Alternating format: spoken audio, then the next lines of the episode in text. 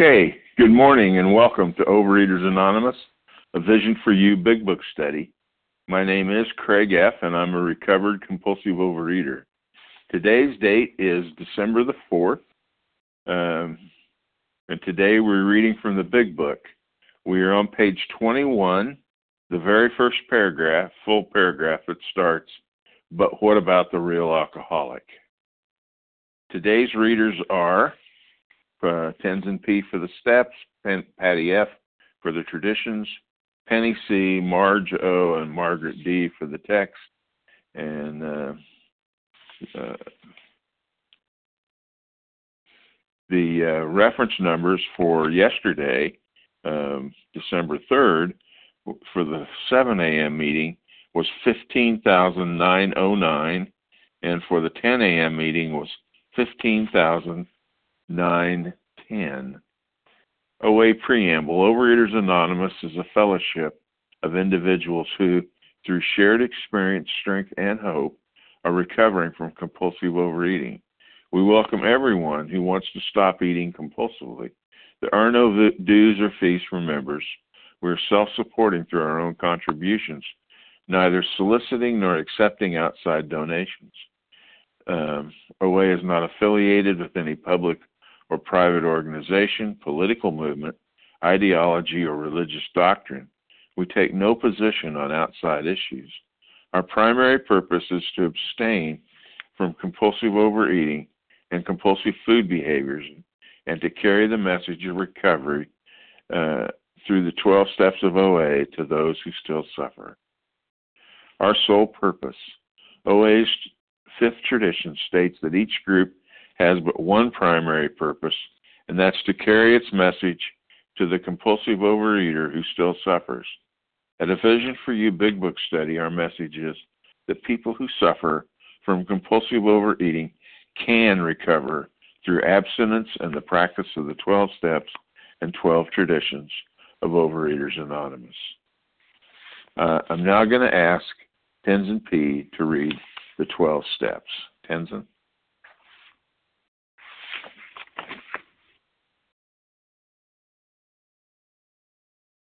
Good morning, Craig and everyone. Uh, Tenzin P checking in from New York City.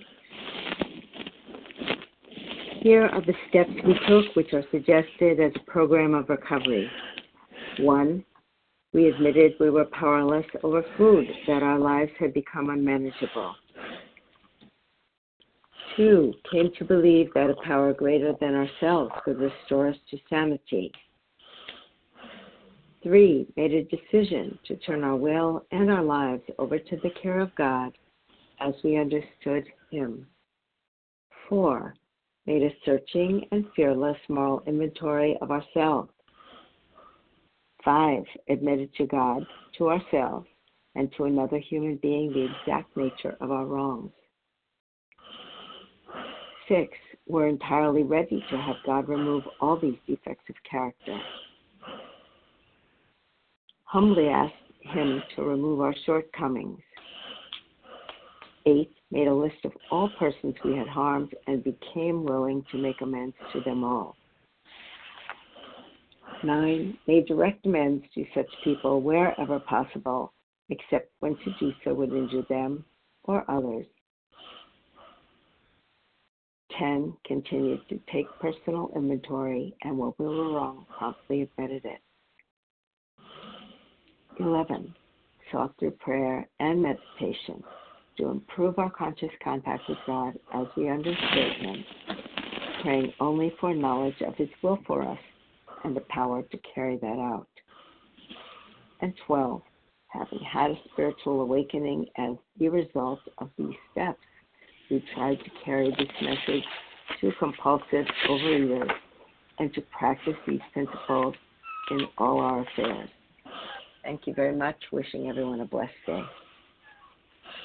Okay, thank you, Tenzin. Next, we have uh, Patty F. to do the 12 traditions. Patty? Good morning. This is Patty F. The 12 traditions of Overeaters Anonymous. One, our common welfare should come first. Personal recovery depends upon OA unity.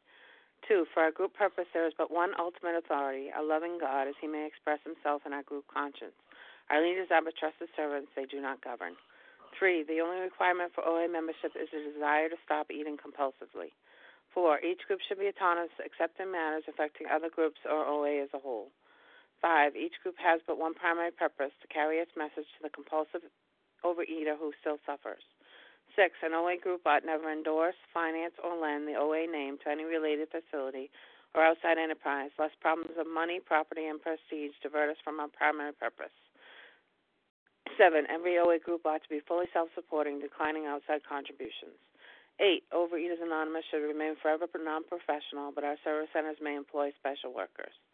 Nine, OA as such ought never be organized, but we may create service boards or committees directly responsible to those they serve. 10. Overeaters Anonymous has no opinion on outside issues, hence the OA name ought never be drawn into public controversy. 11. Our public relations policy is based on attraction rather than promotion. We need to always maintain personal anonymity at the level of press, radio, films, television, and other public media of communication. And 12. Anonymity is the spiritual foundation of all these traditions, ever reminding us to place principles before personalities. Thank you. All right. Thank you very much. Um, how our meeting works. Our meeting focuses on the directions for recovery described in the Big Book of Alcoholics Anonymous. We read a paragraph or two from the literature, then stop and share on what was read. Anyone can share, but we ask that you keep your sharing to the topic and literature we are discussing, and that you keep your share to approximately three minutes. Singleness of purpose reminds us to identify as compulsive overeaters only. Our abstinence requirement for moderators is one year and for readers is six months. There is no abstinence requirement for sharing on topic. This meeting does request that your sharing be directly linked to what was read. We are sharing what the directions in the Big Book mean to us. To share, press star 1 to unmute. Once you're done sharing, let us know by saying pass. Then press star, star 1 to mute your phone again. In order to have a quiet meeting, everyone's phone except the speaker's should be muted. Today we resume our study of the Big Book uh, on page 21, the first paragraph. Uh, and uh, I'm going to ask Penny C. to get us started. Penny? Good morning. Thank you, Craig, and thank you, everybody on the line. I'm Penny C. I'm a recovered compulsive overeater from the Boston area. But what about the real alcoholic? He may start off as a moderate drinker. He may or may not become a continuous hard drinker. But at some stage of his drinking career, he begins to lose all control of his liquor consumption once he starts to drink.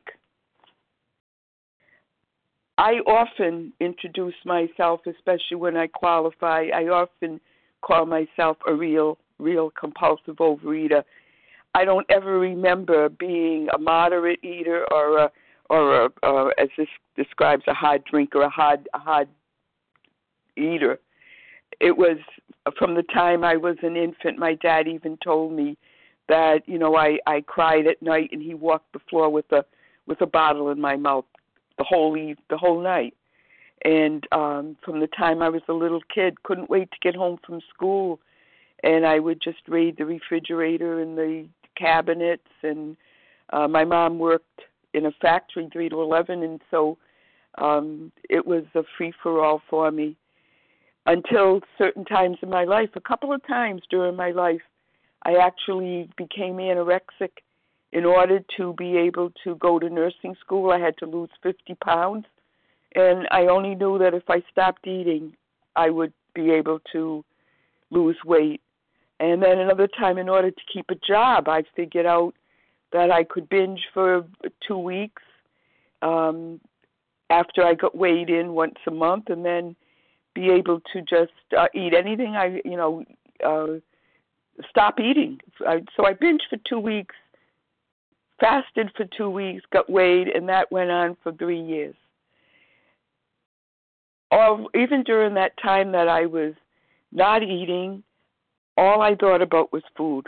Food, food. How was I going to hide the fact that I wasn't eating? Where was I going to get enough food when I was in the binge phase? My life was just talk about unmanageable. and then by the grace of God, I was led to OA and found out I had a disease, and that as soon as I put that any of those binge, binge substances in my mouth, and couldn't even tell you what my binge substances were. It was like any food could turn into a binge, any any bite of anything.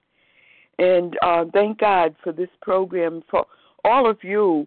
I, I've been hearing such wonderful, wonderful sharings on this topic, and um, you know I've been I've been around for a long time in these rooms. I've been given the, the gift of long-term abstinence, and I'm still learning. I'm still learning every day, um, and um, I'm just couldn't be more grateful. We hear that all the time. I just could not be more grateful. So uh, thank you again, everybody, and uh, God bless us all. Pass. Okay, thank you, Penny. All right, who would like to share on this paragraph? Tina Rick S. J. Rick I got J. Tina S. and Rick. You say Rick J. Yes. All right. Who else?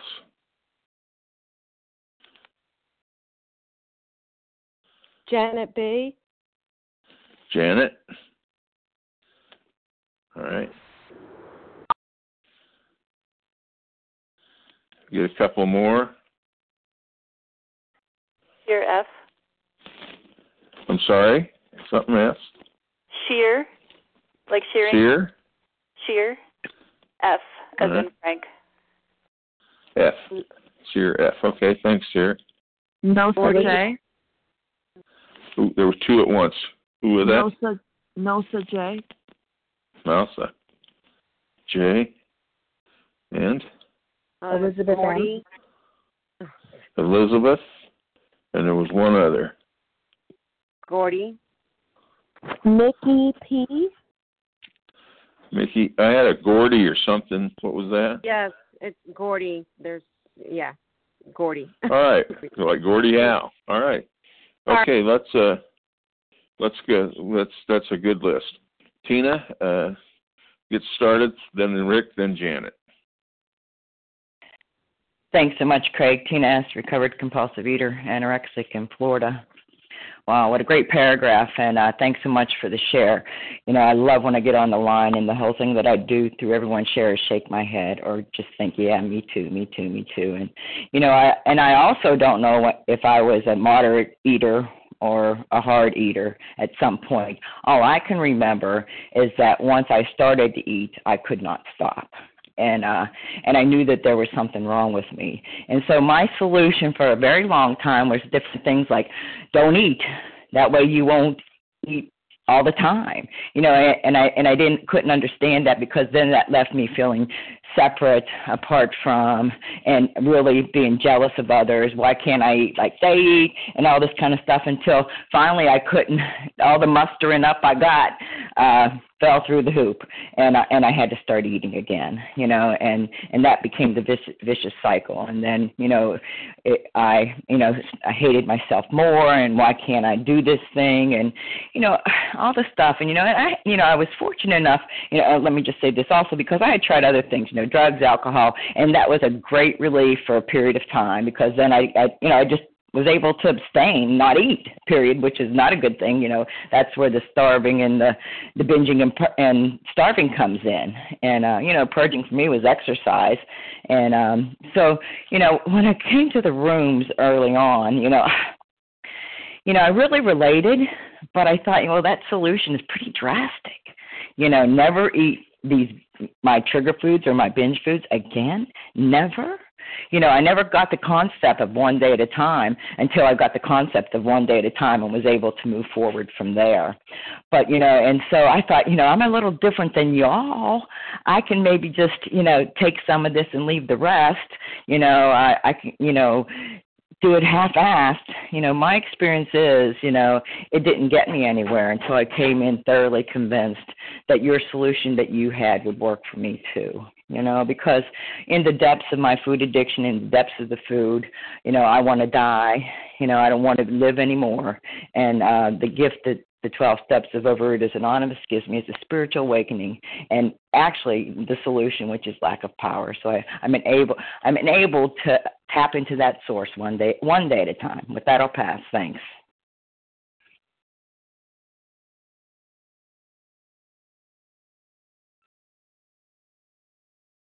Craig, Okay, someone uh, unmute.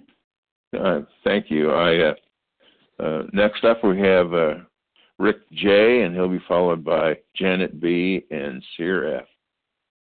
Rick. Hey, good morning, Craig. Uh, this is Rick J. I'm a recovered compulsive overeater in Cary, North Carolina. Uh, I love this paragraph. Um, you know, and this is uh, like for me, this is the uh, you know the the qualification that I have to make for myself. This is the determination uh, for me. And actually, I I could even knock off the word real. Um, you know, it's almost like, uh, you know, if I'm dead, does it matter if I'm real dead or just dead? You know, I mean, how how uh, far do I have to go? If I am if I am truly a compulsive overeater, then I have made that distinction. You know, uh, like it describes on page 44. When I honestly want to, I find I cannot quit entirely, or or if when uh, eating I have little control over the amount I take.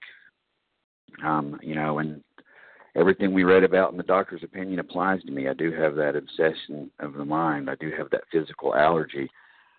You know, and the first time that um, that I found myself compulsively overeating, although I didn't know it at the time. I was five years old, and my um, my father found me eating a jar of, mayonnaise. And you know, who in God's name eats mayonnaise with a spoon? You know, just right out of the jar. And uh, you know, I when I had it, I found the sugar that was in it, the little bit that was in it. Uh, you know, it did something for me. And we didn't have anything with sugar in the house, but you know, somehow I I found my way to the mayonnaise, and I I like to remember that because that's just not normal, and I'm not normal when it comes to eating uh, certain ingredients, certain foods, you know. And I didn't compulsively overeat every single thing I ate, but there were certain things that just hit the right buttons, and I I was absolutely powerless over it. And um, for me today, you know, I have to to know that I do have an illness which only a spiritual experience will conquer, and and uh, you know, one day at a time, I take the actions, and you know, I'm not cured, as my dear friend says. I am not cured. I never will be cured, but I have a daily reprieve today, dependent on the maintenance of my spiritual condition. But yet, at the heart of everything, I am a compulsive overeater, and I will always be a compulsive overeater. And it's taken me a long time in OA to know that I have to stay close to my higher power and maintain that spiritual condition because this will never go away. But I don't have to compulsively overeat today. With that, I pass. Okay, thanks, Rick. Next we have Janet B, followed by Sheer F, and then Mousa J. Janet? Hi, good morning. This is Janet B., recovered from compulsive eating and bulimia in New Jersey. So I have this horrible cat allergy. If I am near a cat, I lose all control of being able to control my breathing and my sneezing, and I just become a wheezing, sneezing mess. I lose all control once I start going near cats. So, what do I do? I am scrupulous about staying away from cats. And it's pretty much irrelevant that cats give me an asthma attack because I just don't go near cats. So, you would think I would apply the same kind of knowledge when it came to food. I knew what my binge foods were, I knew what my trigger foods were, I knew that, you know, I knew what they were. And guess what? I couldn't stay away. I lost all control once I took the first compulsive bite. So you would think I'd say, well, Janet, you know, you know what to do. You stay away from cats. Why don't you just stay away from food? And the problem was that I couldn't. The problem wasn't lack of knowledge, that I didn't know what my binge foods were. I knew what my binge foods were. I couldn't stay away. So if you were to say to me, well, just get stricter, get a stricter food plan, eliminate more foods, maybe you have more trigger foods, it wouldn't work because my problem wasn't lack of knowledge. My problem was lack of power. In a couple pages, we'll see that the main problem isn't um, isn't so much that the main problem is in my mind. But the way I have to recover is through my soul. I need to get a relationship with God. Because then what happens is that God fills in the gaps. He fills in those strange mental blank spots where I can't remember that if I take a bite, it's going to lead to a binge. That when I throw myself into working with others, into surrendering to God's will as I understand it, then He just comes down and removes the obsession. So I don't have to think about food the same way that I have to be on guard about cats. God takes care of that for me. So the solution I have found is throwing myself onto God's mercy, asking Him to help me relieve my obsession, and in return, I try and help others. And with that, I pass.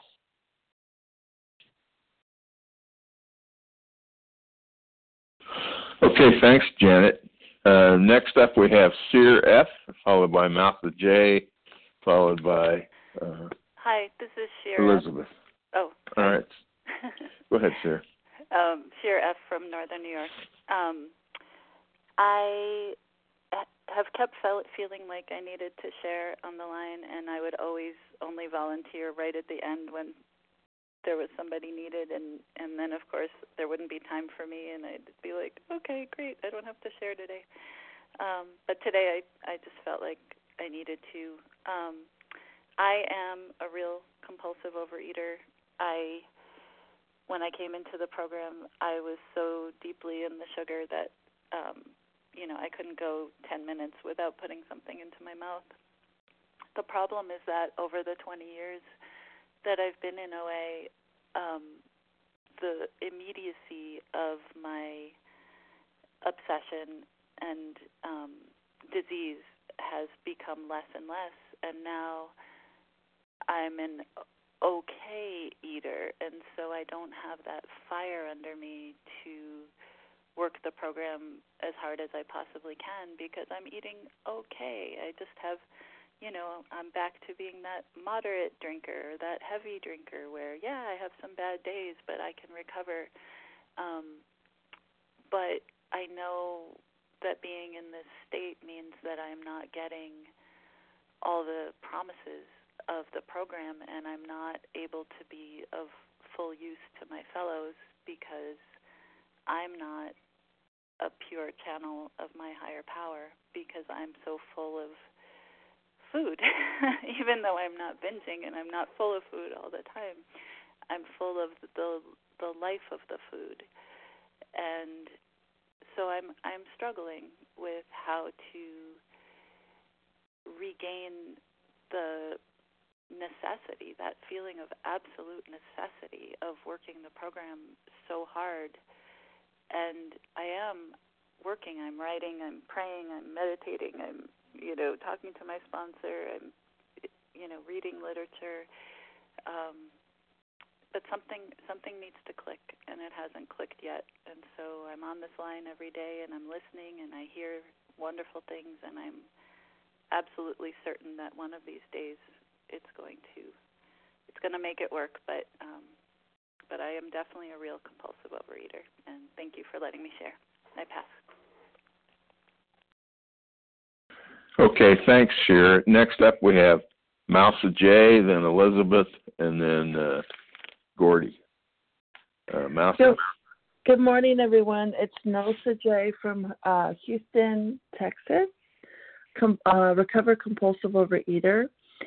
And you know, I was looking at this here, and it says, um, you know, but at some stage of his drinking career, he begins to lose all control of his liquor consumption.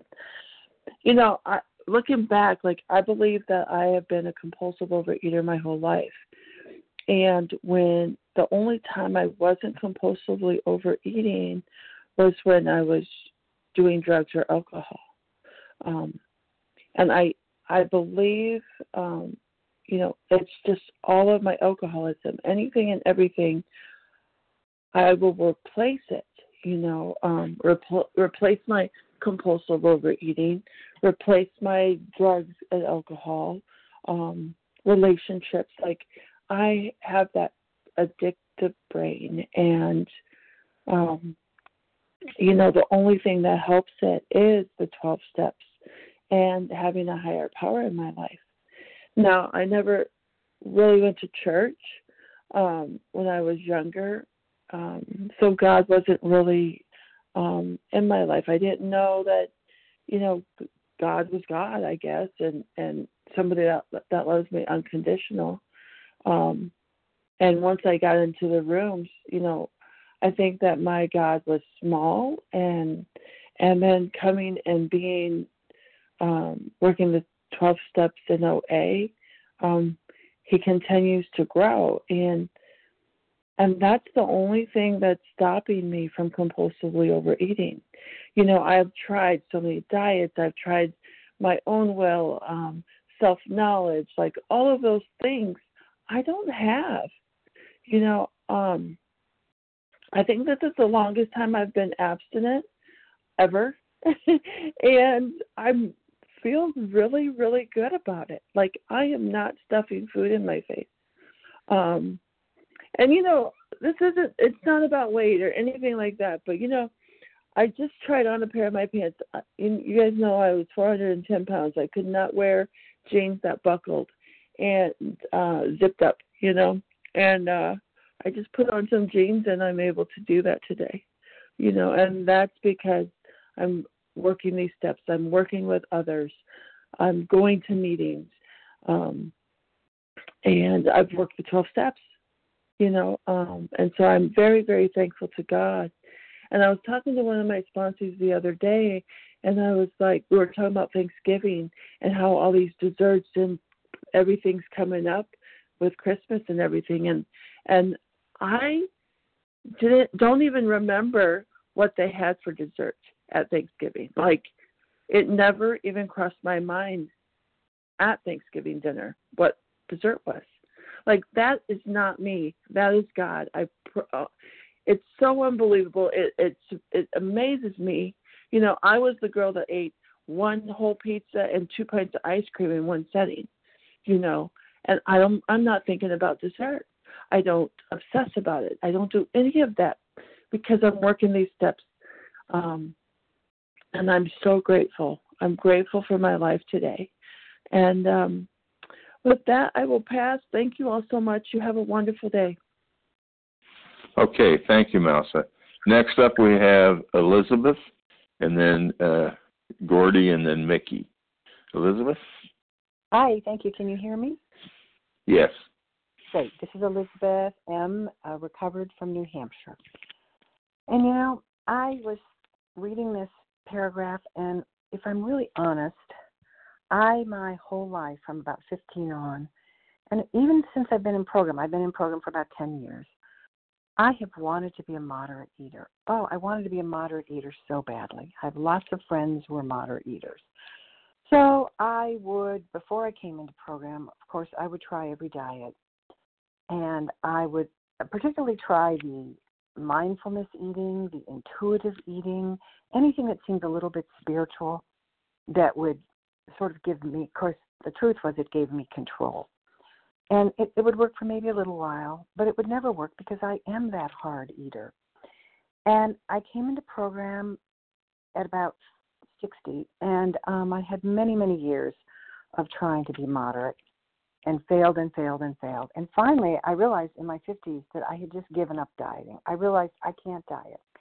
And then a friend of mine told me about an OA meeting, that, and I had done some uh, kind of mindfulness eating work with her, and she told me that it was really working for her. So I got very excited, and I had tried OA in the past, and our meetings where I live aren't real strong. So I went to this meeting, which was a it was a 90 day OA meeting, and I lost a lot of weight in it. And what I did was I did the tools, and uh, I did the tools, and I did more tools, and I was able to keep my weight off for a while.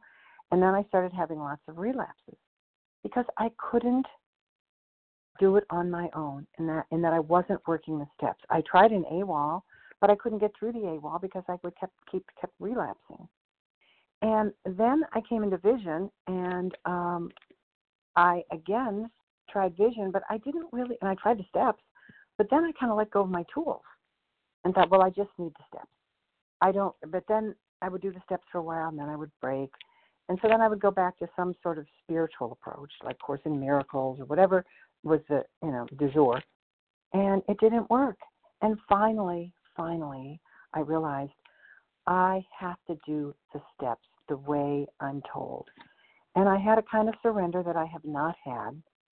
And I now have recovery. I now have neutrality with food in a way that I've never had before because I finally surrendered and realize there's no moderate eating for me.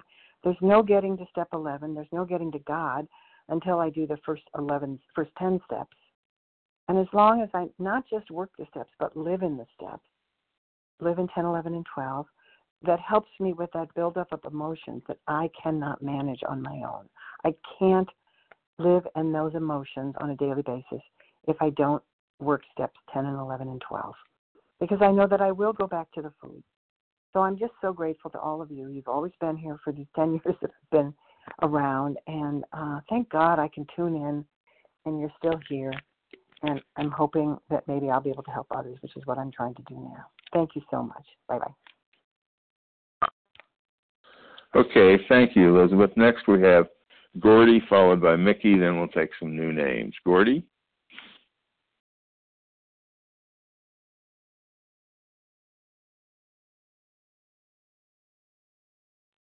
Moderator, what is Elizabeth's initial, please?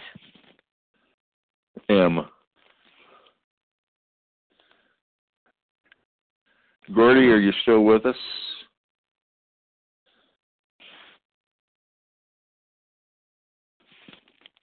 Hi, I'm sorry. I I'm, didn't know how to do this thing. Um, can you hear me? Yes. Okay, so I'm Gordy, and I live in King of Prussia, Pennsylvania, and this is the first time that I call to one of these meetings, and I don't know what to do. I don't know who to talk to, and I'm sorry. I I know this is to discuss what we read, but I just I've been sober for from alcohol for 13 months and also turned my life over to Christ at the same time. And this whole time, I haven't struggled with alcohol. But, you know, like I'm hearing most people in this room, like I went through the whole gambit of it. You know, I went through heroin, cocaine, love, like you name it. And and I'm just so like frustrated. Like I've always struggled with my with food. Like I have always known that I have an unhealthy relationship with food, but I just figured that with alcoholism, I haven't struggled a minute with alcohol, so I figured, okay, well, problem is solved. And no, it's not. And and I don't know, like I'm so scared. There's nowhere to go. I can I can live a life without buying cocaine. I can live a life without jumping into bed with someone. I can live a life without buying vodka, but I can't live a life without food. And I have no idea what this is going to look like. And, and I just don't know where to go. And I don't, like, all I think about is food. And every morning I wake up with this shame and this guilt. And every morning I have a new plan. And then I, drink green juice all day long, and then at nighttime it's the same shit that I was doing with alcohol. And like, how am I back here again?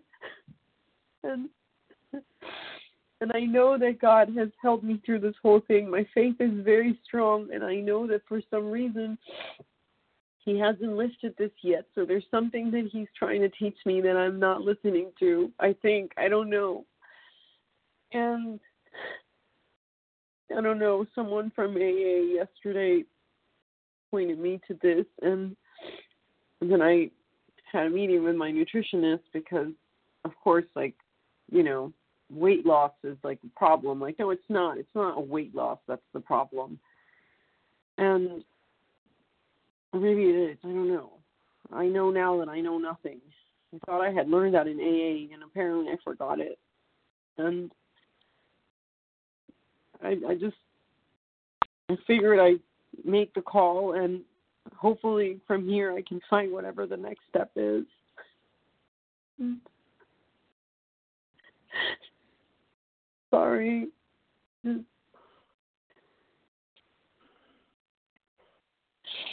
Thanks for letting me share.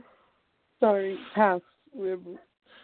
Okay, Gordy, thank you. And Gordy, I'd encourage you to, if you can hold on till the end of the second hour, um, we'll have uh, they'll have the introduction of people that are willing to sponsor, and Okay. uh, see if you can have a pen and paper ready and take down some numbers and uh, maybe hook up with somebody that can can help you get going. Okay. Um, next up, we have Mickey. Mickey. She spelled her name.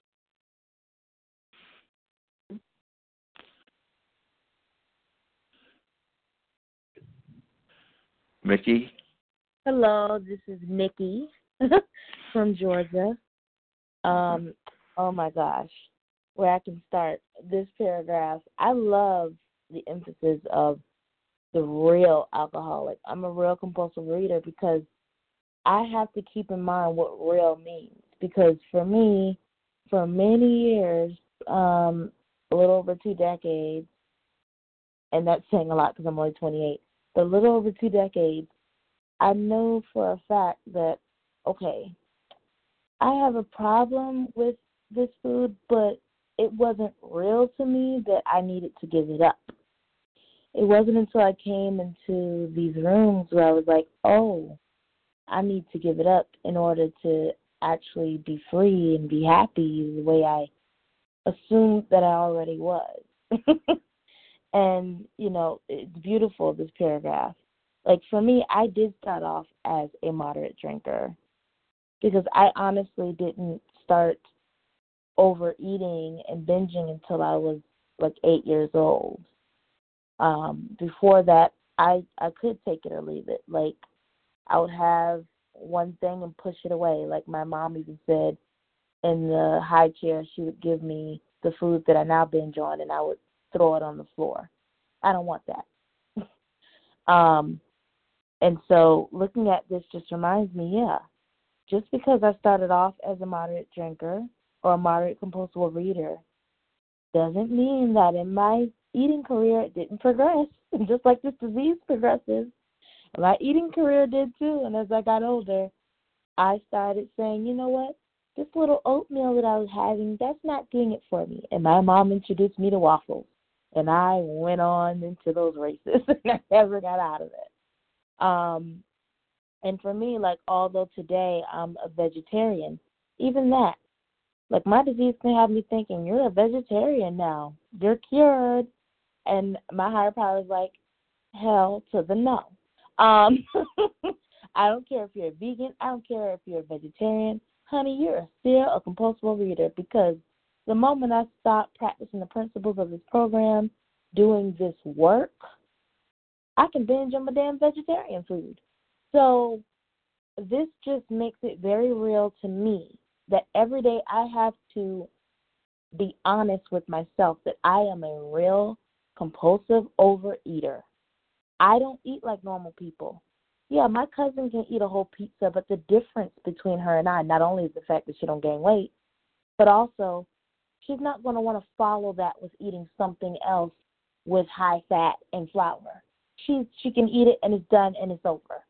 Never had that happen for me, and I'm like, who the hell are you? And I don't understand what unicorn situation's going on here. But for today, I don't have to eat to sate my fears or to sate my emotions because I have a better solution that actually works. And it's not the food, it's a connection to a higher power and working these steps. And by the grace of God, every day I am well because of that. And with that, I pass. Thank you for allowing me to share. Thank you, Mickey. Appreciate it. Okay. now we're ready to take some new names. Who else would like to share on this paragraph? And the paragraph is Linda. from, Sorry, Barry, Ron, uh, I, I, I got I got nothing out of all that. Uh, start again. Who? Linda who D. would like- Vasa O. Kelly CR. Terry Ronnie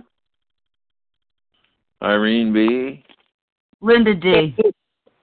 Brenda D. Ronnie in Missouri. Ronnie in Missouri. Terry Ramona H.J. Who, who- Terry what? Terry H.M. Devora S. Terry H M. Leah S. CR. Devora S. Devora S. Okay. Um, here's how I have. I have Vasa O, Terry C R, uh, Irene B, Brenda D, Ronnie in, Miss- in Missouri, uh, Terry H M, Leah S, and Devora S. And I doubt if we'll get through everybody, but let's. Uh, so let's get started. Vasa, go ahead. Good morning, everyone. Thank you, Right. Brad, for your service. I'm Vasa. Grateful, grateful, recovered compulsive overeater calling from Port Chavez, Florida. And uh, yeah, I love this paragraph. I was probably born uh, compulsive with the disease of compulsive overeating, but mine didn't develop until we came in America. Um, in the old country, we didn't have all this. Uh, toxic foods that we put in our bodies that uh, develop to all, all kinds of sicknesses, physical sicknesses, emotional, pro, uh, spiritual. In every way, it affected my life. So uh, my disease didn't blossom till we came in America. And I remember my mom being worried in the old country. We, you know, I was very thin as a child so I know how it is to be called Twinkie or uh, um, uh, a, a real thin person, whatever. I was harassed because I was so thin. And here in America, people are judged because they're too overweight, you know. So when I came in America uh, with my family, and my aunt took us to stop and shop and told my brother and me just to put whatever we wanted to put in the wagon. And guess what? We put all those things that are so unhealthy for us. And I gained 20 pounds in in in one month. And my mother was so happy to see some meat, some flesh on my body. That's when my disease started. And I probably would have had it from the old country, but we didn't have the foods that we have here in America. So when I came to, I had been struggling with food addiction for 25 years.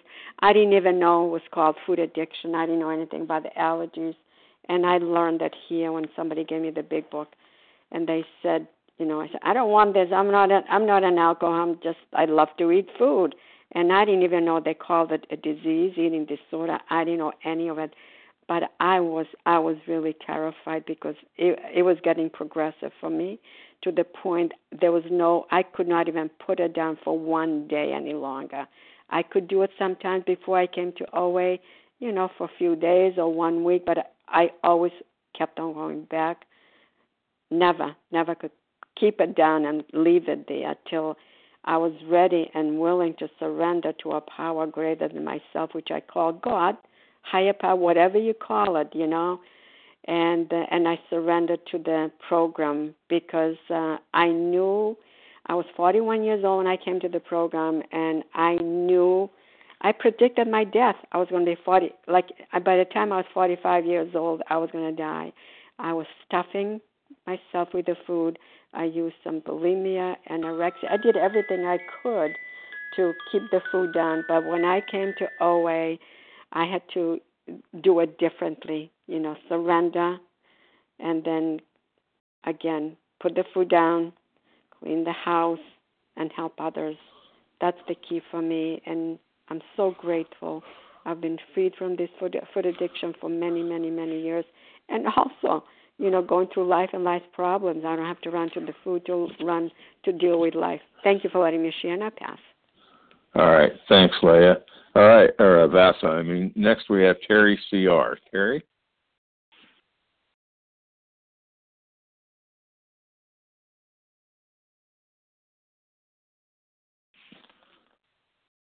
Did I get that wrong?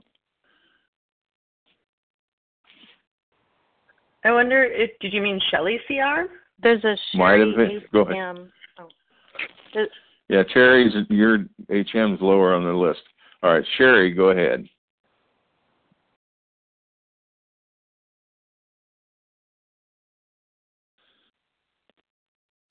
Was there a Sherry? is Sh- it, this is Shelly CR. Oh, Shelly. Okay. Did you Hey. say your name? Yeah. Yep. Yep. All right, I go ahead. Thank you. Um, good morning, everyone. This is Shelly CR, grateful uh, recovered compulsive overeater in northern Minnesota. Um, and you know, uh, in the reading this morning, like I think about you know how my disease uh, progressed and how I um, now looking back, I can recognize that I was also always a compulsive overeater. Um, from a very early age, the disease really kicked into into high gear. Um, but I really, really was in denial about uh, the realities of of what food, how how I have that uh, physical allergy and that mental twist, and how um, you know I really wanted to be a moderate a moderate eater um, or even a, a hard eater, right? Um, and when it has come to this program, me really looking at that, you know, I wasn't able to do that. And for me, things needed to get worse before they got better. So um, I came into a meeting at some point in time and I left that meeting going, yeah, no, no, no, no, I'm good. This isn't, this isn't for me and so so you know my higher power works in wonderful ways that i needed things to get worse before i was able to truly recognize like oh my gosh i am a compulsive overeater through and through. Um and you know when it comes like it obviously in the book it was originally written in the sense of alcohol right? And so i look at that and and i was a hard drinker. Um and maybe that would have progressed too. I you know i don't know. Uh, through this program i learned that i needed to give up alcohol for myself as part of my abstinence. It didn't fit for me. Um and so i now am so grateful to my higher power and to this program um, and to all of you who share um, and all that I learn on a regular basis about you know uh, how, like this allows me that recovery just for today. As long as i work my program i need to take the steps of action. And sometimes that's not always comfortable um and that's okay. Because now when i am in a place of discomfort or dis-ease i can um you know i have things to do. I have actions that i can take within this program. I can reach out to others. Um and i'm just so grateful to be here today and to have this uh, reprieve on a daily basis. And with that, I will pass. Okay, thank you. Next up, we have Irene B. Irene. Hey, good morning. Thanks, moderator. It's actually Eileen B. from Maryland. Um, uh, thank you so much for this. This paragraph is amazing. It, it reminds me that, that my disease was so progressive. I started out as a low bottom feeder as a kid, and then I just went to what I thought was moderate, and then I got into program and had relapse and became a hard eater, and then you know that I'm the real deal. I mean, it's food is food, right? And so um, it took me years, years of stubbornness and uh, thinking I had it for me to finally hit rock bottom and, and cry out to my higher power um, when I call God and say, "Look, I can't do this anymore," and voila, a sponsor came up alongside me and then I began to really work the steps and I realized that if I, I people will say to me, Gosh, you you know, why can't you have just a little bite of that sugary thing? And I tell them, Well, that one bite is seventy five pounds to me because that's really what happens. If I get into something that I know is part of my addictive personality or my addictive whatever you call it, if I get into it, um, I'm off to the races. And at this point, I don't want to go to the races. I want to go to recovery. I want to be in a place where I can serve and that I can honor Uh, and the program is an honoring program. Um, you know, it, it has solution, and there are promises, and they do come. We just have to uh, keep working and praying and talking to folks. And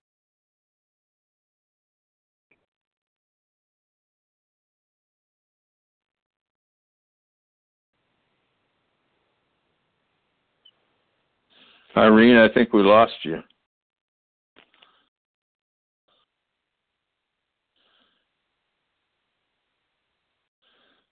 Irene? Star one? Hi there. Did you guys hear anything, or did I did I get lost in translation? You got you've been lost here for about thirty seconds. Oh, okay. Well, keep coming. It works when you work it. I pass. Thanks. All right. Thank you, Irene. Next up, we have Brenda D. Brenda?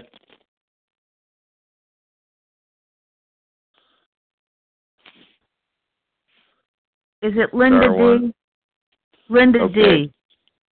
Yeah, Brenda D. No, Linda D. Okay, it's Linda D. Then go ahead. Good morning, everybody. It's Linda D. in Connecticut. What a sensational meeting. Um, I'm a recovered uh, compulsive eater and uh, alcoholic. And um, why am I here today? What What's real about addiction for me? Uh, it stares me right in the face. And here's what I know today, by the grace of God, through the big book, these steps, and all of you, particularly Visions meeting, because it's so such a healthy OA meeting. I know this. I'm self-destructive. That's what I know. That's what an addict is. I can only speak for myself. I can go from one thing to the next. And the only way out is to surrender and do these steps and follow what is asked of me to do. And it's blind trust. And I started with terror. Terror is a very, very good place to start. It feels awful, but it propelled me into trying to trust and asking a higher power to guide me, even though I didn't believe it was real, let alone inside me. It is real, or he or she, and it is inside, and I wouldn't know that. And what was I looking for? I didn't want to hurt myself with food, or did I? You know, all that. But the thing was, I just wanted to be loved and safe and good enough. And what do you know? I'm loved and safe and more than good enough, and so is everyone on this line. With that, I pass.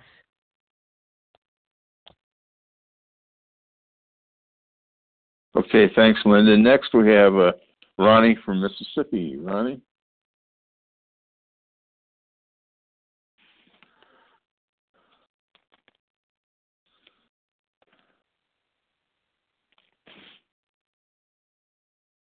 Ronnie?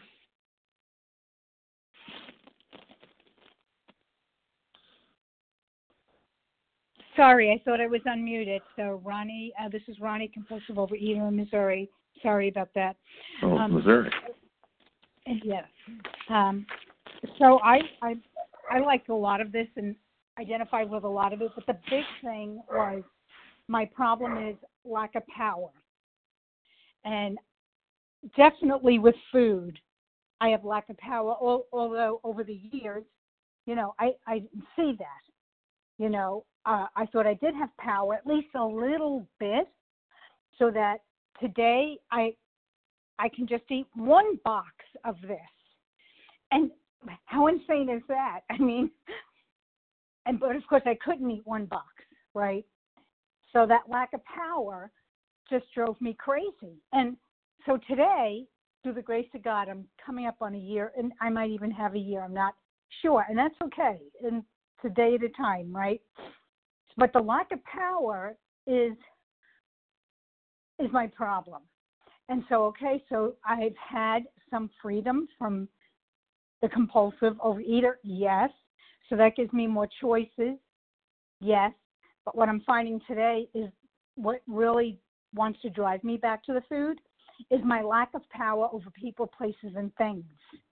You know, I still think I might have some power over other people. And I'll tell you, it's taken me down. Now, uh, I'm not eating about it, uh, and that's that's a gift. Uh, and I, I don't even want to say that so softly. That is a hell of a gift. But uh, so that's where I'm at. So what I've been recovered from is not being a compulsive overeater. I'm recovered from that hopeless state of mind and body. I no longer feel hopeless that this is something I cannot do. A day at a time, I can do this. And my, my history with eating, uh, when did I realize I was a real compulsive overeater? Well, I think long before I was willing to stop. That's for sure. Um, I just didn't want to do that because I felt like, what am I going to have left? And I also thought, well, that's insane. If to think you could never have sweets again. But then when I started to look at the history of how do I eat those, usually usually alone so I can just it's awful to say just shove that in my mouth, not even be finished chewing what's in my mouth and having swallowed it, but shoving the next big batch in my mouth. That's how I eat sweets. And and some other things by the way, but my my my overall arching problem is that. So where I'm at today is turning over that I am recovered from a hopeless state of mind and body. And I understand that lack of power is my problem.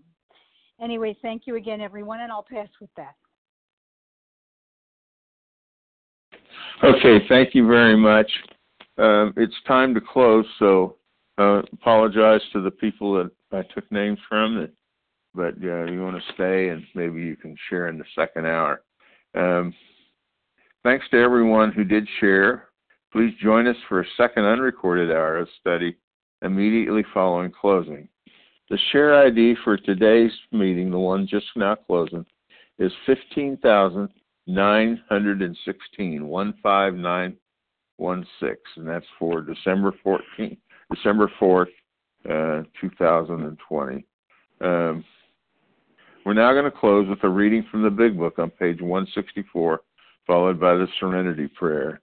Will uh, uh, Marge O. Uh, please read from A Vision for You? Our book is meant to be suggestive only to keep you until then. Thank you very much, Craig. Um, our book is meant to be suggestive only. We realize we know only a little. God will constantly disclose more to you and to us. Ask Him in your morning meditation what you can do each day for the man who is still sick. The answers will come if your own house is in order. But obviously, you cannot transmit something you haven't got. See to it that your relationship with Him is right, and great events will come to pass for you and countless others. This is the great fact for us. Abandon yourself to God as you understand God. Admit your faults to Him and to your fellows. Clear away the wreckage of your past. Give freely of what you find and join us. We shall be with you in the fellowship of the Spirit, and you will surely meet some of us as you trudge the road of happy destiny. May God bless you and keep you until then.